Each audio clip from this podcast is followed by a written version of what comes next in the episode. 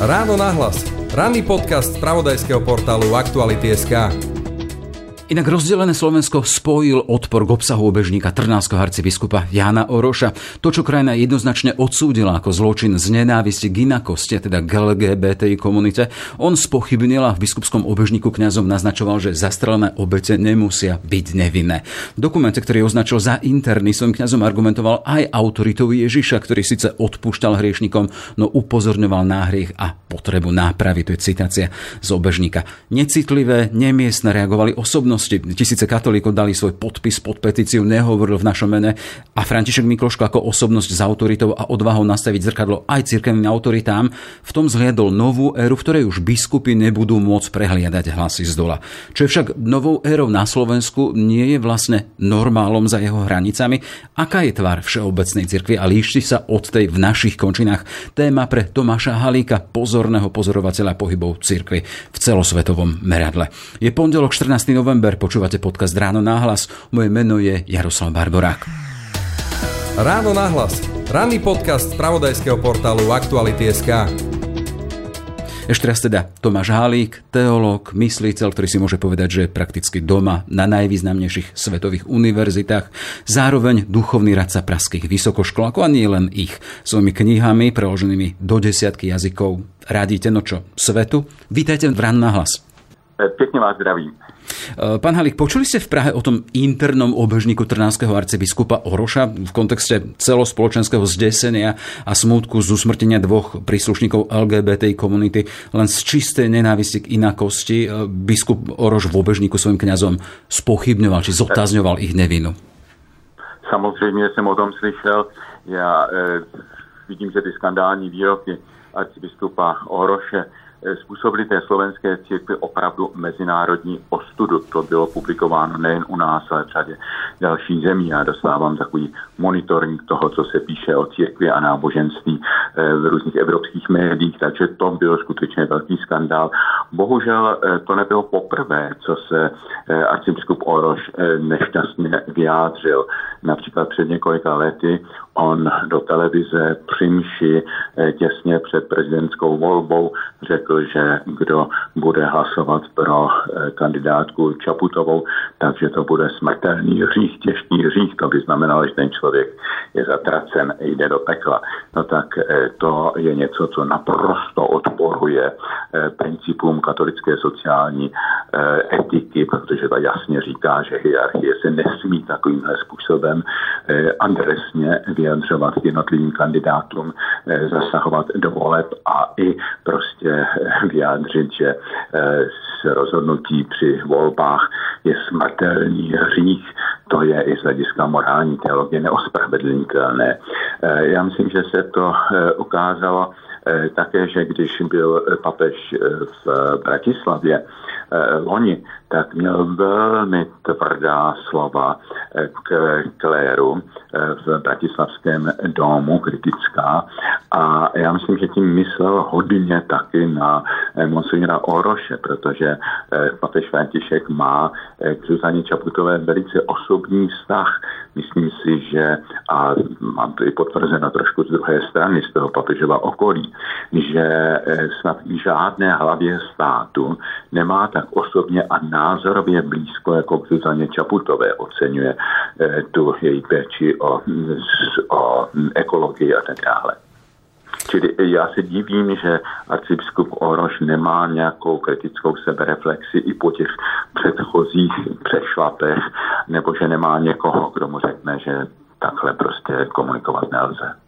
Zrkadlo nastavila spoločnosť necitlivé, odsudenia hodné, aj odsúdené, ale biskupská konferencia v prvom kroku nechcela komentovať tento Rošov počin, že jej to neprináleží vstupovať do kompetencie jedného biskupa. A čo hovoríte na to? Len pre úplnosť dodám, že nový predseda biskupskej konferencie Bernard Bober zločin na Zámocké odsudil už v prvých hodinách po útoku.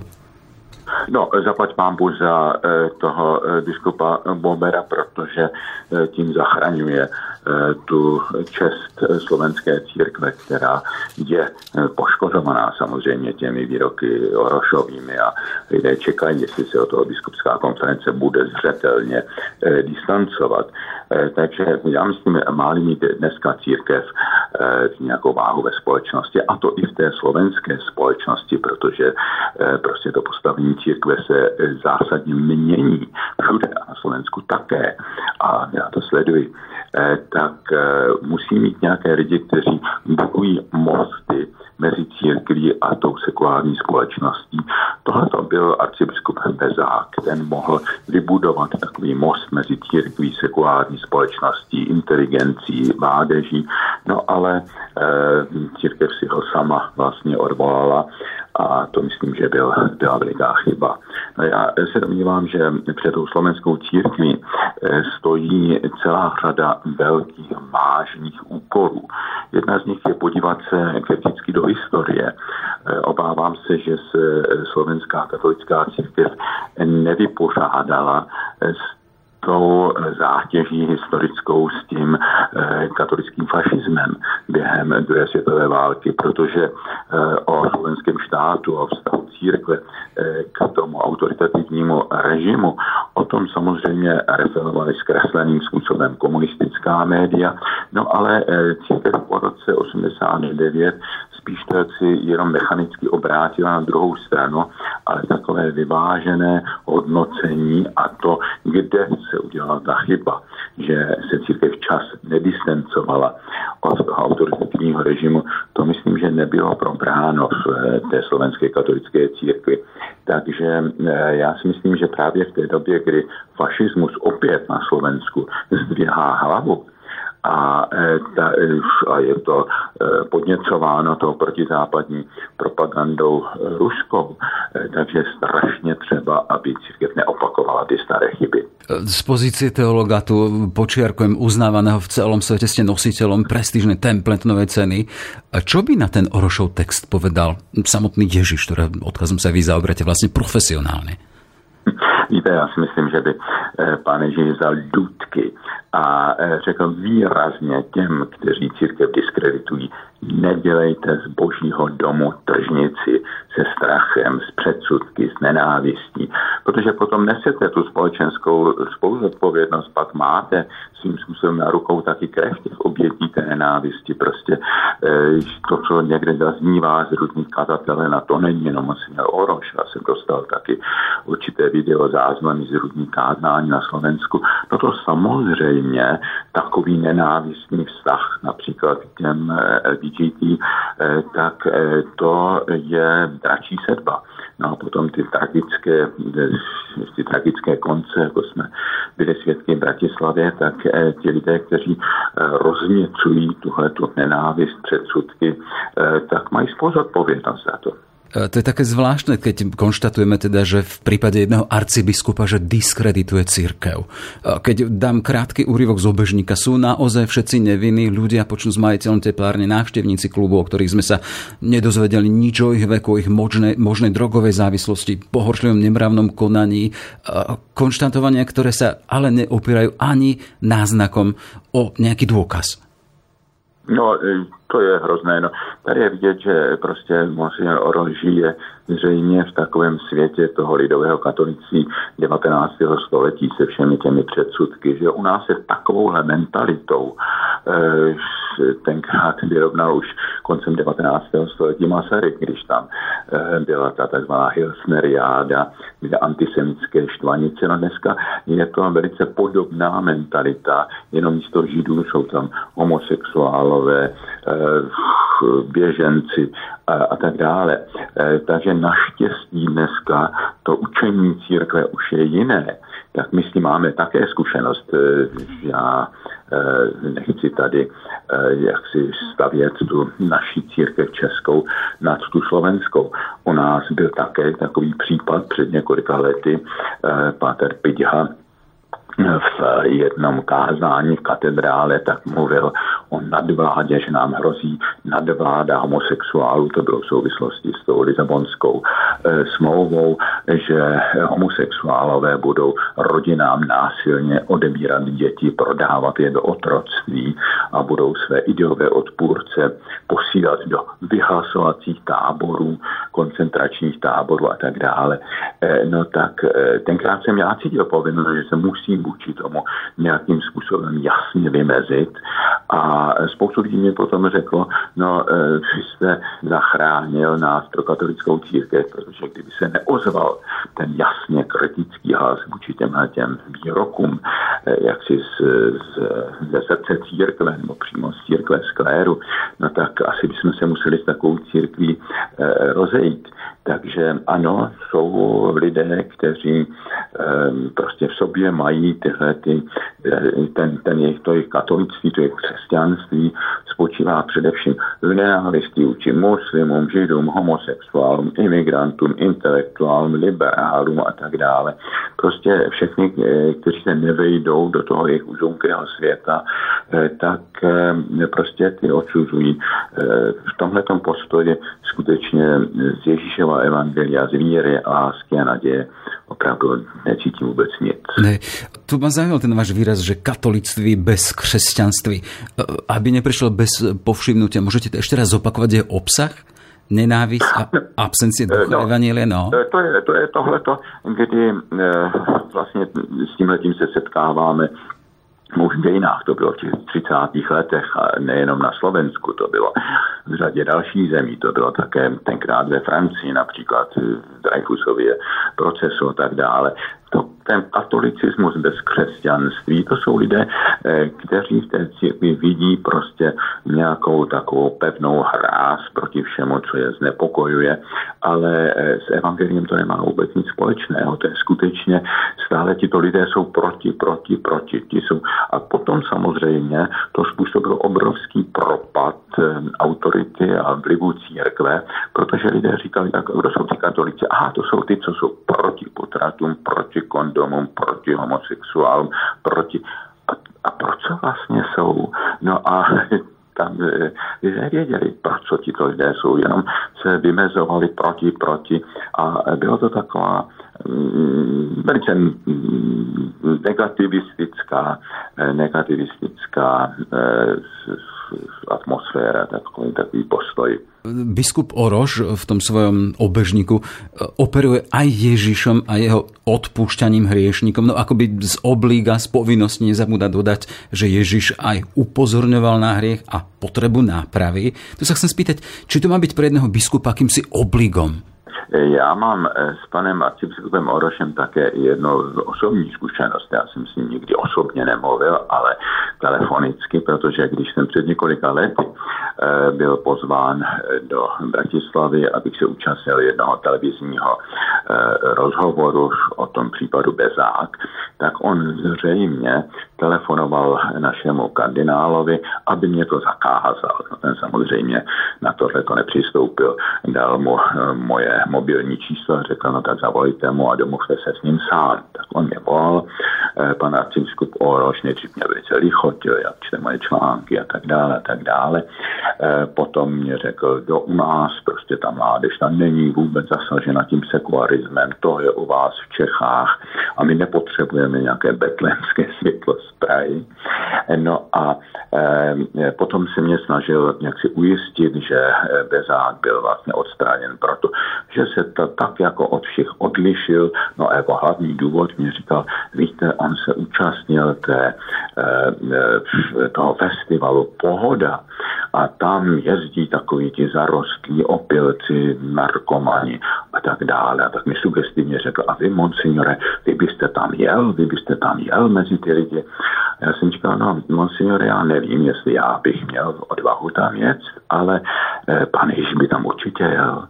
Pán Ježíš vyhledával tu takzvaně špatnou společnost, tu, kterou ti farizeové a zákonníci odsuzovali. No, bylo dlouhé ticho a to říkal, no ovšem, pán Ježíš by tam jel proto, aby jim řekl, nehřešte více, aby je napomenul a tak dále.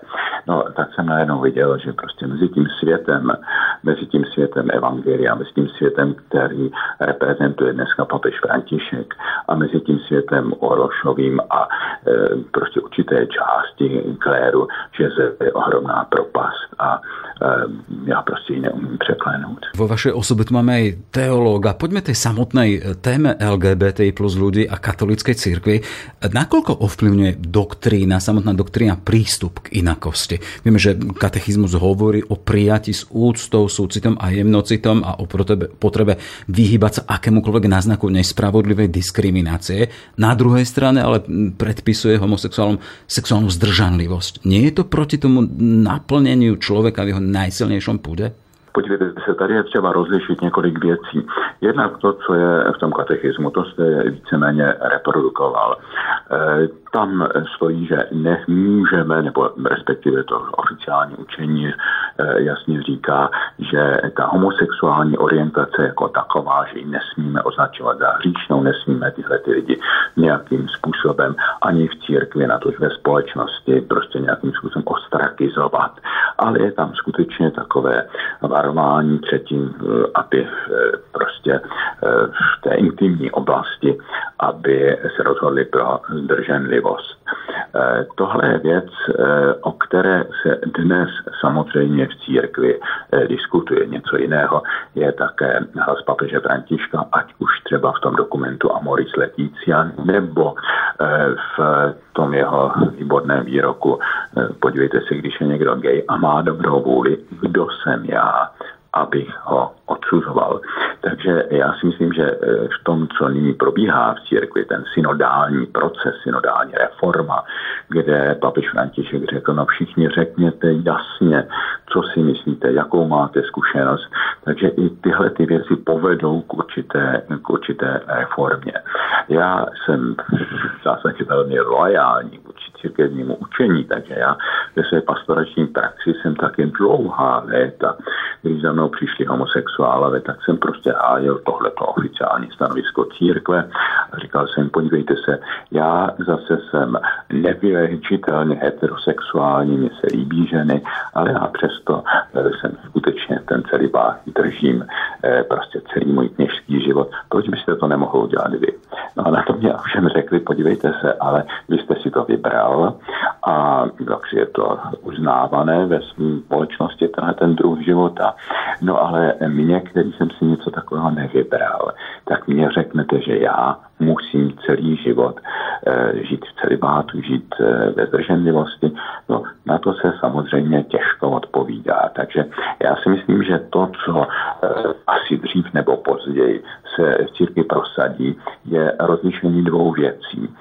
Toho, když někdo, kdo je schopen normálního heterosexuálního života, si ten homosexuální život vybere jako takové zpestření toho svého sexuálního jídelníčku, no tak to si myslím, že je něco z hlediska katolické morálky opravdu nepřijatelné. Ale e, musíme také to rozlišovat od lidí, e, kteří prostě e, jsou, je to biologicky dána, ta jejich orientace. No, těmto lidem upírat jakoukoliv intimitu, to je podle mého názoru hodně nelidské. Takže ano, zaznělo něco o katechismu, e, zaznívá trošku jiný tón od papeže Františka a já si myslím, že v budoucnosti, ale to je můj samozřejmě dohad, bude daleko větší důraz na, tu, e, na to osobní svědomí člověka. Len pred pár mesiacmi, vieme, Nemecko zaznamenalo hromadný LGBT coming out, vyše stovky ľudí z cirkevného prostredia, medzi nimi aj kňazov. A belgický kardinál Hollerich v tomto kontexte vtedy reagoval tým, že osobne pozná on homosexuálnych kňazov a laikov, vedia, že v cirkvi je ich domov, konštatoval, s tým, že v jeho dieceze nebol nikto nikdy prepustený z práce len preto, že homosexuál bol rozvedený. A Hollerich sa vyslovil za zmenu doktríny ohľadom LGBTI ľudí. Vy ste už naznačili, ako by to možno šlo? E, Já jsem s kardinálem Holerichem v osobním styku, byl jsem před několika měsíci, několik dní, u něho debatovali jsme o mnoho věcích i o tomto. No, je víceméně veřejné tajemství, že to procento homosexuálu mezi kněžími je o dost vyšší než v běžné populaci.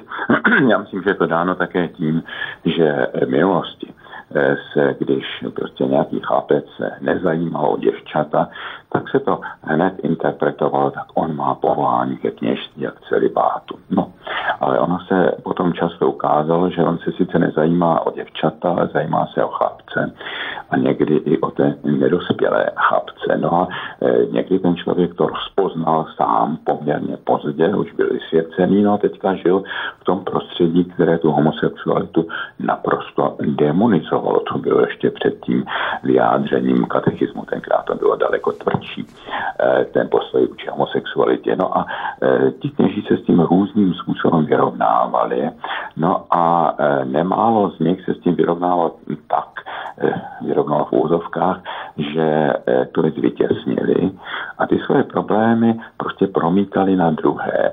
Víte, když je ti mezi kněžími, kteří jsou ti nejradikálnější odsudovatelé eh, homosexuálu, tak velmi často jsou sami homosexuálové a vyrovnávají se vlastně s tím eh, svým vlastním problémem, s tím svým vlastním stínem. Takže kdekoliv v církvi eh, narazíme na nějaký fanatismus, na nějaký takový eh, nesměřitelný postoj, tak velmi často zatím jsou lidé, kteří mají právě s tím veliké problémy. A ti velcí útočníci proti nevěřícím jsou často lidé, kteří zápasí s vnitřními velkými pochybnostmi, nevírou a tak dále.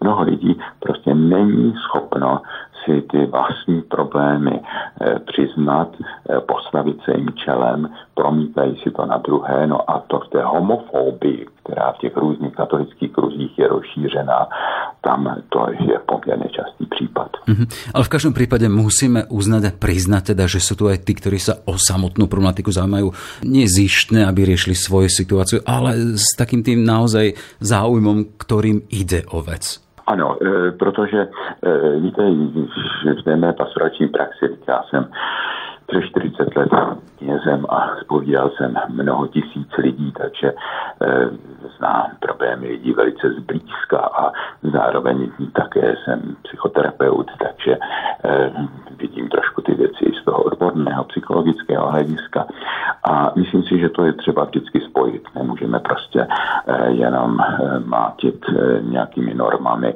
bez jaksi porozumění tomu jednotlivému člověku. To je něco, co papež velice eh, často a velice důrazně eh, říká. Podívejte si, jedna věc jsou normy, druhá věc je ten konkrétní člověk. Ano, máme nějaké normy, nemusíme rušit normy, ale změňme ten pastorační přístup. Uvědomme si, že ten každý člověk je individuální, každý má svůj příběh, svoje možnosti, no a musíme, nesmíme k němu přistupovat jako ti, kteří odsuzují, ale kteří se snaží podpořit to dobré, čili to je naprosto opačný přístup, než ten napomínající, odsuzující, který tady um, reprezentuje například ten arcibiskup Oroš. Hey, predpokladám teda, že za vami chodia aj homosexuáli. S čím odchádzajú zo spovedenice od vás? Pardon, teďka eh, nevím, jestli vám teďka rozuměl. Takže předpokládám, že za, za vami chodí a na to najvnútornejšom fóre, čiže k spovedi aj homosexuáli, alebo ľudia s týmito sklonmi. A chcem sa spýtať, s čím odchádzajú eh, z toho pohovoru a z tej sviatosti z rozdrženia od vás?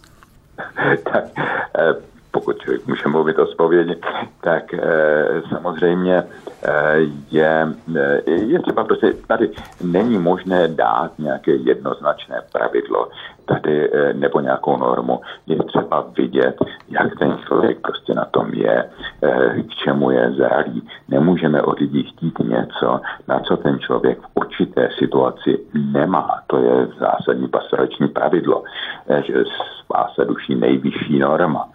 A takže tady je třeba prostě s těmi lidmi mluvit, ukázat jim to učení církve, ptát se, nakolik oni ho mohou reálně ve svém životě přijmout, jestli s tím mají obtíže, jestli je to na jejich straně prostě nějaká uzavřenost, nebo jestli prostě poctivě hledají cestu. Jo, tohle je třeba, třeba rozlišit, takže já nemůžu říct, eh, prostě není možné eh, lidi paušálně odsuzovat a není možné také paušálně kývnout na všechno. Jo. Tady je třeba prostě rozlišovat a e, snažit se rozumět, jak ten člověk je vnitřně poctivý, vnitřně zralý a tak dále. No a také nechat určitý prostor pro jeho e, osobní svědomí. To je veliká hlavní zásada e, katolického sociál, e, katolické morálky, že ten důraz na svědomí člověka. Mm-hmm. Čiže predpokladám, že e, ak aj nejaký homosexuál príde za vami a vy hovoríte o tom, že nemôžeme vyžadovať to, na čo niekto konkrétny nemá, čiže on môže odísť s rozrešením aj v tom teda, že ak žije normálne sexuálnym životom so svojím homosexuálnym partnerom? Já bych nerad o tom takhle obecně hovořil. Jo? Prostě Jasne. tady je třeba prostě to, co říká papež František, že tam amoris letící a jsou lidé, kteří jsou takzvané irregulár, irregulární situace, jsou to, tam musíme vždycky přistupovat k tomu eh, individuálně, eh, jakou ten člověk má dobrou vůli, o co se snaží a tak dále. Ano, když ten člověk je třeba v nějaké obtížné situaci, z které není eh, možné nějaké jednoznačné východisko a ono mu pomůže to, že eh, prostě může přijímat Eucharistii za určitých okolností, eh, tak eh, neodpírejme zásadně i tuhle tu možnost. Jo? Ale prostě to jsou natolik citlivé pastorační otázky, že bych nerad tomu dal Rešpektujem samozrejme. A už sme spomínali pri kardinálovi Holerichovi to, že konštatoval, že vedia, že v cirkvi ich domov hovorí o cirkvi ako o domove aj pre homosexuálov. Ako urobiť z cirkvi domov pre inakosť LGBTI ľudí v tých našich no. končinách, v našom geopriestore? No, především trošku vyhnat ze, ze své duše a ze svých postojů takový ten sudičský přístup a ten rigorismus. Být tady skutečně jako ti, kteří ty lidi doprovázejí s úctou a, a, a respektem. To je především prostě zříci se takového toho paušálního, paušálního odsuzování. Víte, já taky mám samozřejmě zkušenost s lidmi, kteří eh, prošli tím coming out s těmi homosexuály, kteří to v sobě dlouho vlastně nevěděli, jestli je to tak, není to tak, že pak jestli komu to mohou říct, jestli to můžou říct rodičům, přátelům. No a eh, někdy to byly skutečně konce, protože narazili zejména v určitém venkovském tradičním prostředí na naprosté odsouzení ze strany rodičů, příbuzných, no a někdy to končilo i sebevraždou těchto těch lidí. Takže tady právě, když má někdo rozsáhlou pastorační zkušenost s těmi lidmi, tak eh, ten nebude prostě vyhlašovat nějaké prostě rigorózní normy, protože myslí taky na to, jak ten coming out může dopadnout. Ale přece jenom vidím, alespoň v tom našem prostředí, i v tom katolickém prostředí našem, že se ty postoje mění, že e, mnozí ti pátí lidé, kteří prostě objevili v sobě tyhle ty sklony a strašně se báli to říct rodičům, takže někdy i ze strany těch e, rodičů, byť, byli, byť ti rodiče byli upřímně věřící a zakotvení v církvi, e, tak vlastně projevy pochopení pro ty, e, pro ty, pro ty děti. Takže já si myslím, že tady jsou prostě takové dva postoje. Eh, ten postoj toho tvrdého otce, který eh, prostě trestá, trestá. No a spíš ten postoj té matky, to mateřské srdce mm, rozumí. Eh, to spíš jedná v duchu pochopení, lásky, podpory, než trestání. No já myslím, že církev by měla být víc tou matkou otec a matka s tými vlastnosťami tvoria väčšinou teda domov pre svoje deti. Je z tohto pohľadu katolická církev domovom pre inakosť? Podívejte se, eh, dneska není možné mluvit eh, o katolické církvi eh, prostě paušálně, jako v každé jiné společnosti, tak i v církvi jsou obrovské rozdíly, jsou tam velká názorová křídla, skutečně něco jiného, to už vidíte, třeba je papež František, že něco jiného je ten kardinál Sarach třeba. A takže ano, jsou pastýři a naštěstí i ten nejvyšší pastýř církve pozemský, papež František, eh, kteří eh, skutečně reprezentují ten domov, lásku, přijetí, pochopení.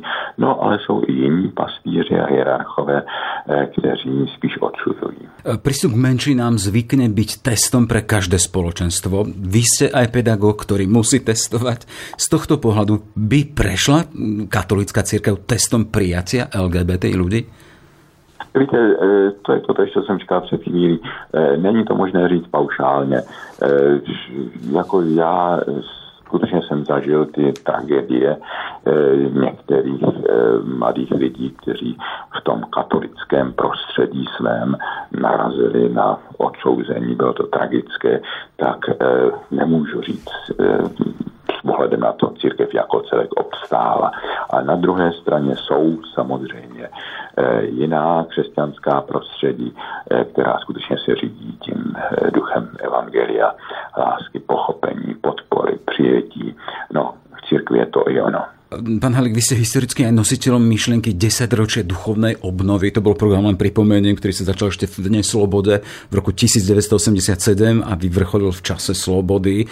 Bol to úspešný projekt? Nepotřebuje církev pod Tatrami takýto program obnovy? Co se týká té, eh, toho desetiletí, já si myslím, že to skutečně byla velmi dobrá iniciativa, že přinesla určité ovoce. Eh, například to, že vlastně ta celá biskupská konference, ti biskupové, kteří byli jmenovaní po roce 89, tak to byli naši spolupracovníci, to byl ten okruh, eh, s kterým jsem vlastně tuhletu iniciativu utvářel ještě v té podzemní církvi.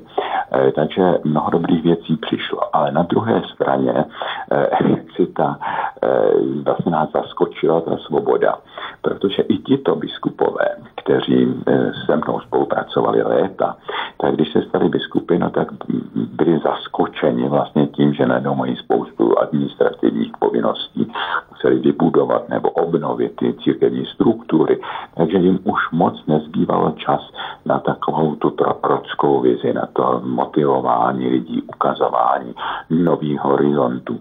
Takže eh, do jisté míry se eh, ten projekt potom utopil eh, v takovém pragmatismu i v takové snaze se prostě vracet zpátky. Že?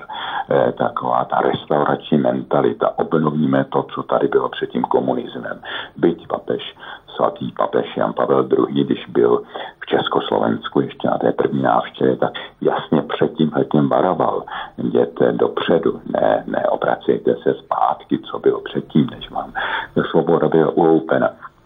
Takže tady se mnoho věcí, prostě ta šance se z velké části eh, se prošustrovala. Ale teď eh, papež eh, František vyzval celou církev k veliké cestě obnovy, k té synodalitě, podle toho synhodos, společná cesta. A vyzval, aby všichni lidé společně biskupové, kněží a lajci eh, přinesli všechny podněty. On říká, nesmí nikdo být napomenut za své názory. Teď je ta chvíle, ať každý velmi upřímně řekne, co si myslí, co by se mělo zlepšit. No a budeme o tom se společně radit. Takže to je cesta k veliké reformě církve a stojí za ní papež. A mnozí si myslí, ano, ten papež je starý, tak pak se to vrátí zpátky. Nevrátí se to. Já jsem byl teďka v Římě a vidím, že tam se ta mentalita strašně, strašně změnila e, pozitivním směrem. A to dříve nebo později musí přijít také, také do těch našich zemí. Viem, že aktuálne sa pripravujete na to, že budete dávať duchovné cvičenie rakúskym biskupom. Vypočujú si od vás aj nejakú lekciu inšpirovanú v úvodzokách s kratom trnavského obežníka? Keď sa vrátime k úvod našej témy. o těch tam asi mluvit nebudeme, ale víte, já teďka s takovým trošku rozpaky zjišťuju, že ta moje situace v církvi se strašně změnila. Já jsem byl už eh, z té doby eh, komunistické, toho disentu, zvyklý být spíš takovým disim, eh, disidentem, jo, který vybočuje z řady, trošku provokuje novými myšlenkami, provokuje k zamyšlení, snaží se ukázat ty věci vždycky ještě z té druhé stránky. No teďka najednou prostě já jsem se moc nezměnil, ale církev se změnila a já najednou jsem součástí toho hlavního proudu církve. No a najednou jsem v Římě velice dobře přijímán. Teď jsem byl pozván do Vatikánu. Eh, v létě jsem eh, vlastně se podílel na té formaci nově jmenovaných biskupů z pěti kontinentů. Teďka mám před sebou eh, tyhle exercicie pro jednu biskupskou konferenci. Mám další žádosti, takže já stále teďka jezdím po světě. Jsem biskupy a biskupskými konferencemi zván teďka třeba od e, biskupa v Jižní Koreji, abych přednášel biskupům, přednášel kněžím a e, ty moje knížky vycházejí po světě. Takže já najednou jsem se stal takovým e, oficiálním hlasem nebo součástí toho oficiálního proudu. Já jsem se nezměnil, ale ta moje situace se změnila. Samozřejmě je to spojeno s pocitem odpovědnosti. Ale mm, takže ano, je před mnou teďka úkol eh, během následujících tří neděl. Mám sérii přednášky na, právě na pozvání biskupů v Polsku, potom, potom, potom v Itálii, předtím to Rakousko. Takže ano, budeme mluvit o řadě věcí, ale především to hlavní téma je ta synodální cesta zásadní obnovy církve, protože církev stojí dneska ve velmi podobné situaci, jako to bylo před tou velkou reformací, protestantskou a i tou katolickou reformací v 16. století. Prostě řada věcí se musí změnit. E, ty skandály s tím zneužíváním, to byla taková poslední kapka. No a e, dneska je úžasné, že e, ten prorocký hlas Eh, v církvi už není okrajový, ale zaznívá vlastně i z toho stolce svatého Petra.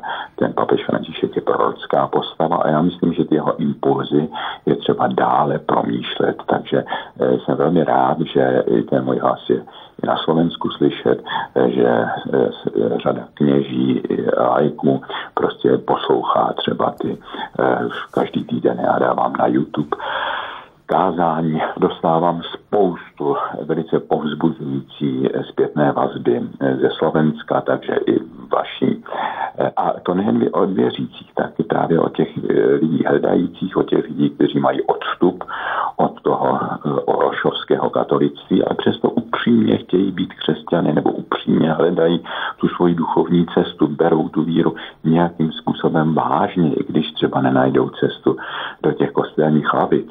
No a já se cítím zodpovědný za tyhle ty lidi, takže prosím i e, jak si vaší cestou bych rád tyhle ty všechny e, e, přátelé na Slovensku chtěl velmi srdečně pozdravit. Tomáš Hálik, teológ a človek mostov náboženských, spoločenských, ale aj ľudských.